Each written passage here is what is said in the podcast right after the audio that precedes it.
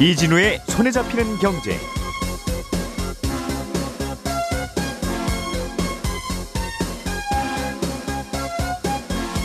안녕하십니까, 이진우입니다. 자영업하는 분들이나 프리랜서로 일하는 분들은 오월에 종합소득세를 신고해야 되죠. 그런데 최근에는 이른바 투잡을 뛰는 직장인들이 늘면서 종합소득세를 신고해야 되는 직장인들도 늘고 있습니다. 신고하기 전에 몇 가지 주의해야 될 점도 있고 꼭 알아둬야 될 점도 있어서 오늘은 이걸 자세하게 짚어드리겠습니다.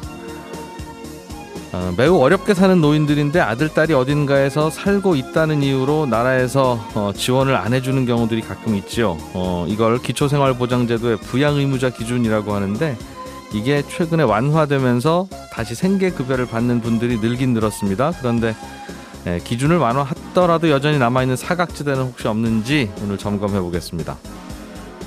카드 가맹점이 특정 신용카드 회사와만 거래하는 걸 금지하는 법안, 그러니까 우리 가게는 A카드만 받습니다, 이걸 앞으로는 못하게 하자는 법안이 국회에서 발의됐는데요. 어떤 배경인지 어떤 파장이 있을지도 살펴보겠습니다.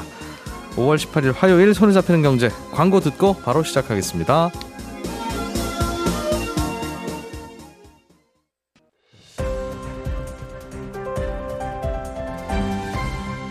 이진우의 손에 잡히는 경제.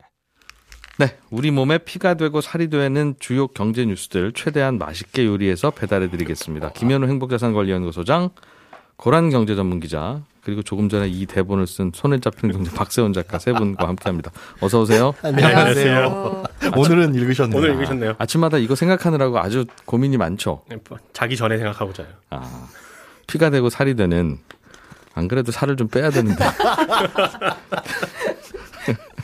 김현우 소장님, 네. 종합소득세 신고라고 하면 예전에는 사업하는 분들이나 하는 거지 나는 왜? 라고 음. 생각하는 분들이 많았는데, 예. 요즘에는 뭐 배달 아르바이트도 틈틈이 하는 분들도 많이 생겼고, 네. 직장 다니든 안 다니든, 네. 그러니까 프리랜서도 굉장히 많이 늘어난 거죠. 많이 늘어났죠. 어, 이른바 긱 이코노미 때문에. 네. 결국 그 모든 분들이 다 종합소득세 신고해야 된다는 말이잖아요. 맞습니다. 뭐 음. 직장을 다니더라도 두 개 이상의 소득이 발생하면 무조건 해야 되는데, 네. 원칙적으로 그렇습니다. 그런데 별도로 신고하지 않으, 않아도 되는 경우가 있기도 해요. 일단 종합소득세에 대해서 우리가 이해가 필요해요. 이게 종합소득으로 신고해야 되는 소득의 개념이 뭐냐. 상속받은 돈 있다, 이런 거는 종합소득세가 아닙니다. 집 팔았는데 양도 차익이 생겼다, 이것도 종합소득 아니죠. 퇴직금 받았다, 이것도 아닙니다. 그럼 음. 어디 뭐가 해당되냐. 앞자리를 따서 이사백은 연기. 이거 요즘에 그러더라고요. 그 뷰티 크리에이터 이사배 씨가 근육 연기를 한다, 이렇게 외우면은.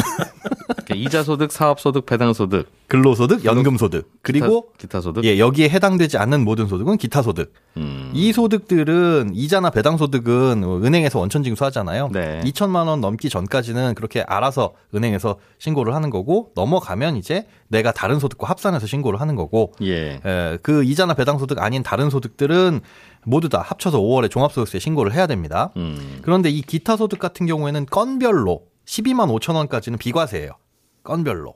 음. 그러니까 뭐 어디 가서 오만 원짜리 경품 받았다, 네. 이런 것들은 뭐 세금 없다 이러잖아요. 그런, 네. 거 해당이 되는 거고, 어, 초과하는 경우에는 필요 경비 제외한 소득이 삼백만 원 이하라면 따로 신고하지 않아도 원천 징수로 아, 끝납니다. 이게 복잡한데 이제, 여기서부터 이제 복잡하고, 네. 머리가 아파지기 시작하죠. 쉽게 얘기해서 예. 어디선가 기타 소득이란 걸 봤는데, 아, 세금 떼고 준다. 예, 세금을 떼고 준데 세금 떼기 전 금액이 칠백오십만 원 넘지 않으면 신경 사실 안 쓰셔도 돼요. 일 년 동안 받은 게, 그렇게 예, 받은 일 년 게. 동안 받은 게 칠백오십을 넘지 않으면. 네. 그건 세금을 그치. 뗐든 안 뗐든 관계없는 겁니까? 어, 세금, 예, 그렇습니다. 세금을 예. 미리 떼고 주는데, 예. 오월에 종합소득세 신고를 할 의무는 없어요. 네. 그런데 선택입니다. 왜냐하면 종합소득세 신고라는 건 세율이 최저 육 퍼센트부터 시작을 하거든요. 그러니까 이게 일종의 요령이더군요. 즉, 네. 제가 예를 들면 어디 그, 어, 음식 배달 아르바이트 같은 거. 네. 잠깐, 잠깐 해도 되잖아요. 음, 네. 뭐, 그렇게 해서 일 년에 예를 들면 육백만 원을 벌었어요. 네.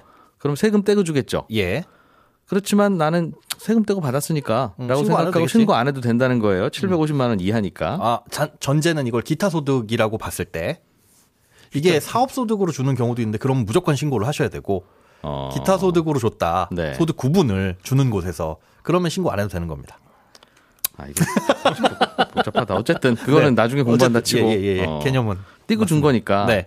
그런데 그 뗀 세금조차도 돌려받을 수 있죠. 직장인이 연말정산에서 세금 신고 잘하면 돌려받는 것처럼. 그렇습니다. 기타 소득세라는 건 팔 점 팔 퍼센트를 떼기 때문에 네. 많이 뗐다고 볼 수가 있는데 이게 왜 팔 점 팔 퍼센트야? 그럼 중간에 복잡한 과정이 있지만 경비를 많이 인정해줘요. 음. 그래서 원천징수 세율이 팔 점 팔, 백, 백만 원을 벌었으면 팔만 팔천 원 떼고 주는 겁니다. 네. 그런데 다른 소득이 없는 경우에는 기본적으로 육 퍼센트 구간부터 시작을 하니까 예. 이렇게 낸 세금보다 세금을 덜 낼 가능성이 높아요. 한 달에 내가 이것저것 한 달이 아니에요. 일 년 내내 네네. 내가 이것저것 해서 한 삼백만 원 정도 부수입이 있었어요. 네. 그럼 팔 점 팔 퍼센트 떼니까 한 이십오만 원 정도를 세금으로 뗐을 텐데 네.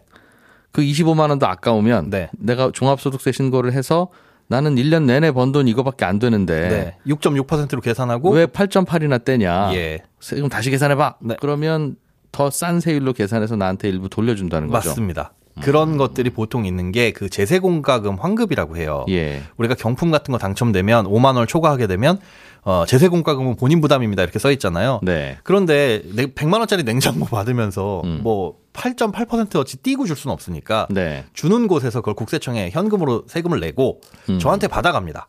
상품을 받아, 받는 사람한테 현금으로 세금 내세요. 네. 우리가 대신 내드렸으니까. 예. 그렇게 해서 미리 낸 세금에 대해서 나중에 종합소득세 신고를 하게 됐을 때 음. 어, 다른 소득이 없었다면 그 부분에 대해서 예, 돌려서 돌려받을 수가 있는 겁니다. 음, 그러니까 그때 그때 세금은 규정에 따라서 뗐는데 네. 아무튼 일 년 동안 소득을 다 합쳐보니 그때 그때 뗀 세금보다도 세금을 덜 내셔도 되는 분이네요. 그렇죠. 소득이 낮아서 예. 그런 분들은. 어, 세금 돌려드리겠습니다 하는 것도 종합소득세니까. 네, 그거는 이제 종합소득세는 그렇게 될 경우에 본인이 해야 되는 거니까 이 유불리 여부는 본인이 판단을 좀 해야 됩니다. 어. 그러면 그렇게 돌려받을 수 있으면 돌려받는 게 좋네요. 아 반드시 좋지는 또 않습니다. 죄송한데 뭐가 있냐면 그렇게 돌려받으신 분이 네. 누군가의 인적공제 대상자라면 예를 들어서 제가 근로자로 직장을 다니는데 음. 어, 연말정산할 때 인적공제 네. 대상자라고 해가지고 한 사람당 백오십만 원 이렇게 공제받는 거 있잖아요. 예. 그 인적공제 대상자가 되려면 연소득이 백만 원을 넘지 않아야 돼요. 그런데 아. 이분이 만약에 어딘가 경품에 당첨이 돼가지고 예. 그 재세공과금 환급을 받으려고 신청을 했는데 어, 그 경품이 뭐 백만 원이 넘는 상품이었다. 음. 네. 근데 세금 환급은 조금 받겠지만 음, 소득이 백만 원 이상으로 잡히기 때문에 네. 이제는 인적공제 대상자가 못 되는 거죠.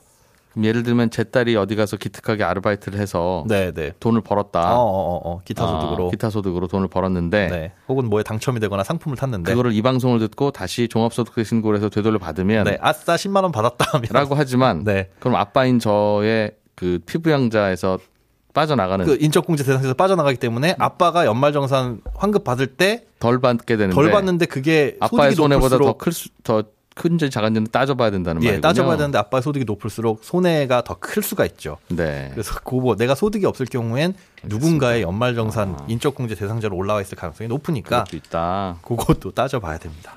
좀 손해가 나더라도 좀 기특하게 알바를 해줬으면 좋겠긴 하겠네요. 갑자기 예를 들었는데 막 그 그 좀 해줬으면 좋겠다는 생각이 갑자기 들었어요. 네. 예. 또 어떤 거 요령이 좀 요령 내지는 알아둬야 될 거는 뭡니까? 어 일단 기타 소득이라는 개념 자체는 예. 반복적이지 않고 계속적이지 않은 소득입니다.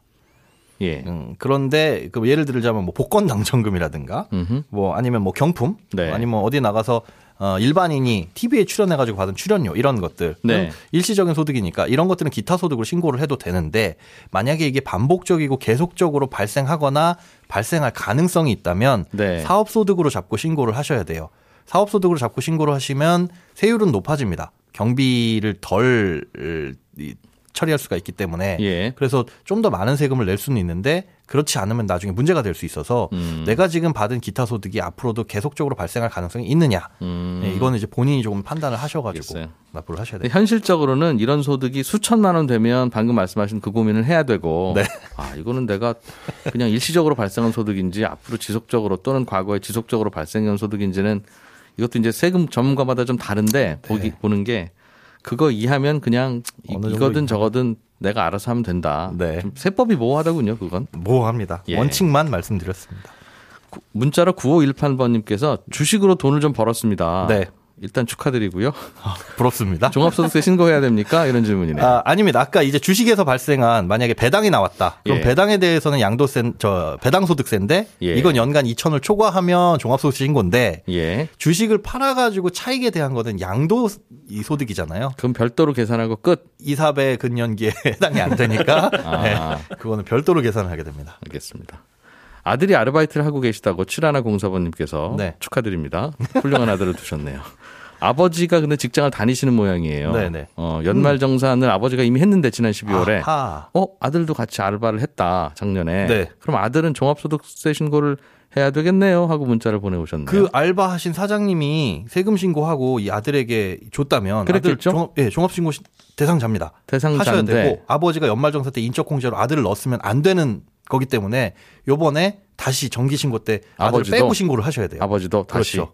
안 그러면은 아들을 공제받아서는 안 될 사람을 여기다 공제를 받은 거니까 음. 나중에 가산세를 물을 수가 있습니다. 이십 퍼센트. 그런데 아들이 그럼 이번에 아버지 번거롭게 안 해드리려고 그럼 제가 종합소득세 신고를 안 할게요 하더라도 이건 아들이 소득이 기타 소득이 아니니까 이건. 그렇죠. 근로소득이나 뭘로 아, 잡혔겠죠. 그렇겠죠. 왜냐하면 그 사장님이 신고를 하면서 알겠어요. 경비처리를 했을 테니까.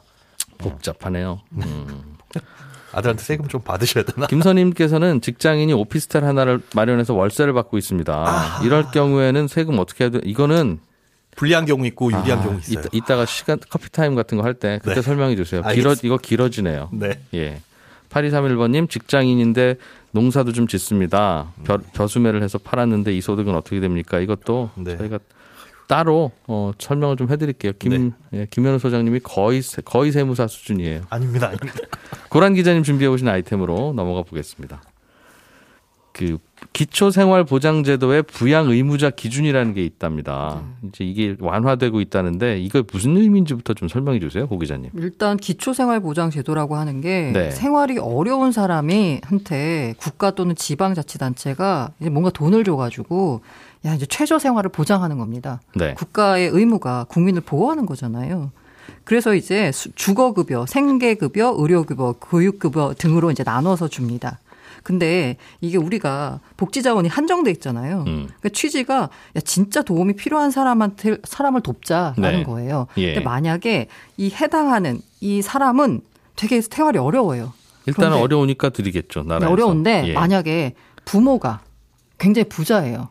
근데 나는 어려운 거야. 부모랑 이렇게 척을 지고 나왔어. 음. 혼자 나와 독립해서 사는데 내가 생활이 어려운데 알고 봤더니 부모가 부자네? 그럼 음. 이런 사람들까지 국가가 도와줘야 되나? 라는 거죠. 아, 그거는 논란의 여지는 있네요. 네, 척을 네. 두니까 그 부모 나이지는 음. 또 서로 이제 연락을 안 하고 있을 텐데. 네. 그래서 아니면 이제 자녀가 있는데 어, 어떤 이제 자녀가 있어요. 있는데 네. 어머니랑 자녀랑 뭔가 이렇게 좀 사이가 안 좋아. 네. 그래가지고 딸이 굉장히 부자인데도 불구하고 이 어머니는 가난해. 그러면 이 어머니한테 기초생활 보장을 해줘야 되나? 그러니까 이런 논란이 있는 거예요. 음, 일단은 가족들이 좀 수입의 여유가 있으면. 음. 가족들이 돕지 그걸 국가가 맞아요. 왜 도우라고 네, 하냐 그런 컨셉이 어. 반영된 제도다 네. 이거죠. 그래서 일촌 직계열족 그러니까 부모 자녀 혹은 이제 배우자가 예. 부양 능력이 있다고 판단되면 수급권을 제한하는 제도가 부양 의무자 제도입니다. 그런데 음. 이렇게 되고 나니까 네. 이른바 복지 사각지대가 발생하는 거예요. 이 대표적인 게 바로 이제 방배동 모자 사건인데요. 예. 지난해 십이월에 서초구 방배동에서 발달장애 아들을 둔 육십 대 여성이 생활고로 숨진 뒤 오 개월 동안 방치됐다가 발견된 사건입니다. 예. 그래서 아니 도대체 어떻게 이런 일이 벌어지냐. 서울 한복판에서 이런 일이. 그래서 나중 알고 봤더니 이 부분이 이 모자가 힘들잖아요. 네. 그러니까 이제 기초생활수급제 대상자가 맞는데 월 이십팔만 원의 주거급여는 받았습니다. 그러니까 이름을 주거급여를 주지만 이걸로 꼭 월세 내세요 하는 건 아니고 그냥 돈 주는 거죠. 이름을 그냥 그렇게 네, 붙인 네. 거죠. 생활 다 생활비죠. 주거급여든 네, 무슨 의료급여든 네. 생계급여든. 음, 그러면 예. 이제 이분들이 받을 수 있는 게 뭐 뭐 중학생이나 대학생 없으니까 생계급여, 의료급여가 더 받을 수 있거든요. 예. 근데 알고 봤더니 이분들이 이걸 못 받으신 거예요. 왜 못 받았지? 라고 봤더니 사실 구십삼 년에 헤어진 남편과 딸이 있었습니다. 네. 그러니까 그, 그 육십 대 여성한테는 장성한 딸이 있었던 거고요. 어딘가에 그 연락은 안 되는지는 네. 모르겠으나 네. 가족이 있는 걸로 확인되니 음. 이분들이 도와주세요라는 개념으로 나라에서는 이십팔만 원만 주고 끝 이랬다는 네, 거죠. 네. 맞습니다. 이게 사실 동사무소나 구청에 가가지고 야 우리는 가족관계가 끊어졌어 네. 라고 입증을 하면 돼요. 그런데 이 과정에서 그 엄마가 육십 대 음. 여성이 헤어진 가족들에게 확인 절차가 가는 게 나는 싫다라고 해서 이 아, 확인 끊... 절차를 안 받으신 거예요. 아, 끊어졌다고 하면 또 가서 확인하는군요. 네. 네, 실제로 맞습니다. 저분 되게 어렵게 사시는데 가족인데도 연락 안 하신다면서요? 그런 네. 식으로 물어본다는 거죠. 네네. 네. 아, 그래, 그러다 보니까 이런 일이 벌어져서 사실 이천십팔 년 시월부터 아까 제가 주거급여는 받았다는 말씀을 드렸잖아요. 왜 주거급여는 받았냐고 하면 이천십팔 년 시월에 주거급여에서 부양의무자 기준이 삭제가 됐습니다. 그리고 지난해에는요. 중증 장애인이 있는 경우에는 부양의무자 기준이 역시 삭제가 됐고요. 부양의무자 기준이 삭제됐다는 건 가, 있어도 가족 괜찮다. 있어도 그냥 나라에서 도와드리겠습니다. 네, 이 말이죠. 네네. 예. 그리고 올해 일월부터는 노인과 한부모 가구에 대해서는 부양 의무자 기준이 역시 삭제가 됐고요. 노인은 네. 그러면 이제 어려 나, 어려워서 뭐 그런 분들이 이제 없는 거예요. 네, 올해부터는. 올해부터는. 네네. 그러니까 저는 그 노인분들께서 혼자 사시는데 음. 폐지 주워서 사시는 분이 음. 있으면 분명히 거주하는 곳도 변변치 않을 텐데 음. 왜 저런 분들은 나라에서 안 도와주나? 음. 하면 결국은 어디 어디 수소문에 보면 아들 딸 살아 있다는 건데 네. 올해부터는 음. 그런 거 없어지는 네, 거예요. 이제 아들 딸이 아무리 이상. 어디 있더라도. 네. 네. 근데 음. 아들 딸이 아무리 있는 경우에도 예. 사실 약간 좀 하나가 있는데요. 네. 일단 내년부터는 모든 빈곤 가구의 생계급여. 예. 아까 주거급여 다 없어졌다 했잖아요. 이번에 생계급여에 대해서도 부양 의무자 기준이 삭제가 되는데요. 아까 음. 제가 뭐가 있다라고 말씀드렸잖아요. 네. 만약에 부모나 자식 등 일 촌 이내에 직계혈족 가구가 일억 원이 넘는 소득이 있거나 연 네. 구억 원이 넘는 부동산을 보유하고 있는 경우에는 부양 의무자 기준이 그대로 적용이 됩니다. 소득이 많거나 재산이 네. 많으면. 근데 아까 제가 예. 그 방배동 모자 사건 말씀드릴 때요. 그 연락하는 거 싫어가지고 그거 안, 그, 나 안 네. 하겠다라고 말씀드렸잖아요. 근데 예. 요 경우에 조금 그래도 나아진 게 뭐냐면요. 부양 의무자가 고소득인지 고재산인지 여부가 이게 그 연락해가지고 이걸 확인하는 게 아니고요. 네. 그냥 자식이나 부모의 금융정보 제공 동의 없이 공적 자료를 조회해가지고. 확인해보면 되죠. 예, 그러니까 그냥 음. 정부에서 할 수 있는 자료를 조회해가지고 예. 만약 고소득이다라고 하면 안 주는 거지 굳이 뭘 확인하는 절차는 거치지 않아도 됩니다. 음. 구억 원 넘는 아들이 있다 하더라도 또 아들도 먹고 살기 어려울 수도 있는데. 뭐 집이 있다고 해서 그 집을 팔 수 있어요. 뭐 대출이 나오길래요. 어쨌든 네네. 알겠습니다. 그러면 이제 복지사각지대는 다행히 없어진 거예요? 아니면 여전히 남아있는 부분이 있습니까? 대표적인 제도가 아까 주거급여, 생계급여, 의료급여가 있다고 말씀드렸잖아요. 이제 예. 주거랑 생계는 해결이 돼요. 근데 이 의료급여가 아직 여전히 부양의무자 기준이 남아 있습니다. 아, 그거는. 네. 근데 그게 이름이 의료급여니까 음. 이거는 병원 갔다 와야 받는 돈인가 보다. 내지는 병원비 주는 돈인가 보다라고 이해하기 쉬운데 그게 아니라 그냥 월급 A, 월급 B, 월급 C인 거예요. 그죠? 네네. 어, 그냥 한 백만 원 드릴 거를 삼십만 원씩 나눠서 드리는데, 이 C는 안 줍니다. 그러면 한 육십만 원만 받는 거 네. 그런 거죠? 네. 음. 근데 그거는 아직도 다는 안 준다. 네. 음. 이게 사실 문재인 대통령이 십일 날 취임 사 년 특별연설에서 부양 의무자 기준 폐지에 속도를 내겠다라고 얘기를 했는데요. 예. 여전히 이게 사실 하나씩 하나씩 기준을 없앨 때마다 예산이 늘어나는 거거든요. 음. 그러다 보니까 아직까지는 남아 있습니다. 그래요. 그 최저 생계를 그 최저 생계를 하려면 한 백만 원쯤 필요하다라고 하면 지금까지는 연락은 안 되지만 호적상 아들 딸들이 소득 활동을 하면 하나도 안 줬는데 지금은 한 삼십만 원 내지는 한 오십만 원 정도는 네네. 준다로 네네. 바뀌었다는 거네요. 그렇죠. 결국은. 음. 알겠습니다. 박세훈 작가님. 네. 네. 좀 전해 주시죠. 오늘은 짧은 뉴스 두 가지 준비했는데 예. 첫 번째 아이템부터 말씀을 드리면 대형마트 중에 특정 회사의 카드로만 결제되는 곳이 있습니다. 예. 대표적인 게 코스트코인데 예. 이천십구 년부터 현대카드로만 결제가 되고 있죠. 예전에는 삼성카드로만 됐고 네. 이런 거 잘 모르고 갔다가 다른 회사 카드 내밀었는데 결제 거절당하면 내 존재가 부정당하는 느낌 들어요. 아, 아직도 그걸 뭘 잘못 살았네라는 느낌 실제로 당하면 그렇습니다. 그런데 이 방식에 그러니까 오직 한 회사의 카드로만 결제 가능한 방식에 변화를 줄 수 있는 법안이 국회에서 발의가 됐습니다. 어, 그러니까 가맹점은 모든 카드 다 받든가 네. 아예 카드 안 받든가 네. 둘 중 하나만 하지 특정 카드만 받아서는 안 된다? 네. 어. 지금 현행법상으로는 불법은 아니에요. 신용카드 받는 건 마음이거든요. 예. 현행법이 카드를 골라받는 걸 허용하고 있기 때문인데 아, 이렇게 허용하는 거는 가게들이 카드사들하고 수수료 협상을 할 수 있게 하기 위해서예요. 네. 그러니까 대형 업체들 같은 경우에 우리는 딱 한 곳에 카드사만 거래할 거니까 수수료 얼마나 깎아줄 수 있는지 적어내라. 음. 라고 하고 그중에 가장 많이 깎아주는 곳하고 한 곳하고만 거래한다는 거죠. 그렇죠. 예. 수수료가 내려간 만큼 물건 가격도 내려서 팔겠다는 건데 그럼 다른 가게들은 왜 이렇게 안 하냐? 그러면 이제 손님들이 불편해하고 안 올 테니까 그렇겠죠. 다양하게 받는 건데 코스트코는 이런 불편함 감수하고서라도 그렇게 하겠다는 겁니다. 음, 그래서 이게 논란이에요. 예를 들면 모든 카드 다 받아라 그러면 네. 지금 예를 들면 가맹점이 네. 카드 수수료가 너무 비싸요. 네. 그러면 협상을 해야 될 거 아니겠습니까? 음. 카드 회사하고. 음. 그런데 카드 회사는 그냥 이거 내세요 라고 하면 네. 이 가맹점 입장에서는 뭔가 대응이 할 게 있어야 네. 우리도 월급 올려주세요라고 했는데 안 올려주면 뭐 그만둔다든가 하는 대응이 있, 있으니까 뭔가 올려주세요가 협상이 되지. 아, 안 올려주시는군요. 알겠습니다. 그게 무슨 협상이 되겠어요. 그렇죠. 어, 그러니까 가맹점 입장에서도 그럼 너희 카드 안 받을래. 네. 이게 있어야 그렇습니다. 실제로 받든 안 받든 가, 그 가맹점 협상이 돼서 네. 그래야 수수료 내려가는 건데 이걸 모든 카드를 다 받으세요 그러면 그런 부작용은 있을 것 같은데요. 그렇죠. 음. 그래서 지금 법안은 어떻게 바꾸겠냐, 어떻게 바꾸겠냐는 거냐면 네. 여신 전문 금융업법에 보면 카드 결제 받는 가게들이 하면 안 되는 조항들이 쭉 음. 적혀 있는데 네. 거기에 딱 한 줄 추가합니다. 하나의 신용카드 업자와 가맹점 계약을 체결하는 행위. 이걸 금지하겠다. 어, 이거 금지하겠다. 음. 그러니까 적어도 두 개 이상의 카드사 카드로 결제할 수 있게 하라. 하는 예, 건데 알겠습니다. 비슷한 법안이 이천십팔 년에도 발의가 된 적이 있거든요. 통과 안 됐군요. 네, 당시에 잠깐 관심 받았다가 흐지부지 됐는데 아, 이번에는 통과가 될지 한번 보시죠. 음. 휴대폰 살 때 요금 조금 덜 낼 수 있는 거 아직 활용 안 하는 분들이 있다는 건데 이건 무슨 얘기입니까? 일단 지금까지 우리가 휴대폰을 살 때는요. 사실 예.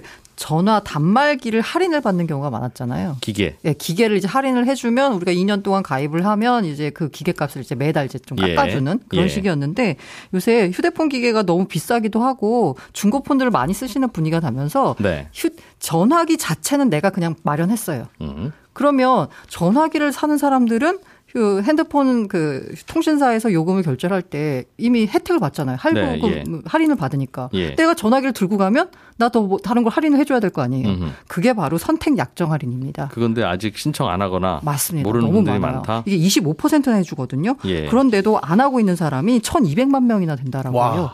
네. 아, 그래서 만약에 많다. 내가 최근에 새로 산 폰이 아니고요. 예. 중고폰을 샀거나 하시면 여기 사이트에 접속하 스마트초이스 사이트 예. 접속하셔가지고 단말기가 해당이 되는지 확인할 수 있거든요. 하고 이십오 퍼센트 할인 받으세요. 고란 기자, 김현우 소장, 박세훈 작가 세 분 고맙습니다. 감사합니다. 네, 열한 시 오 분에 다시 이어지는 손경제 플러스에서는 유튜브의 저작권 문제에 대해서 자세하게 살펴보겠습니다. 잠시 후에 뵙죠. 이진우였습니다. 고맙습니다.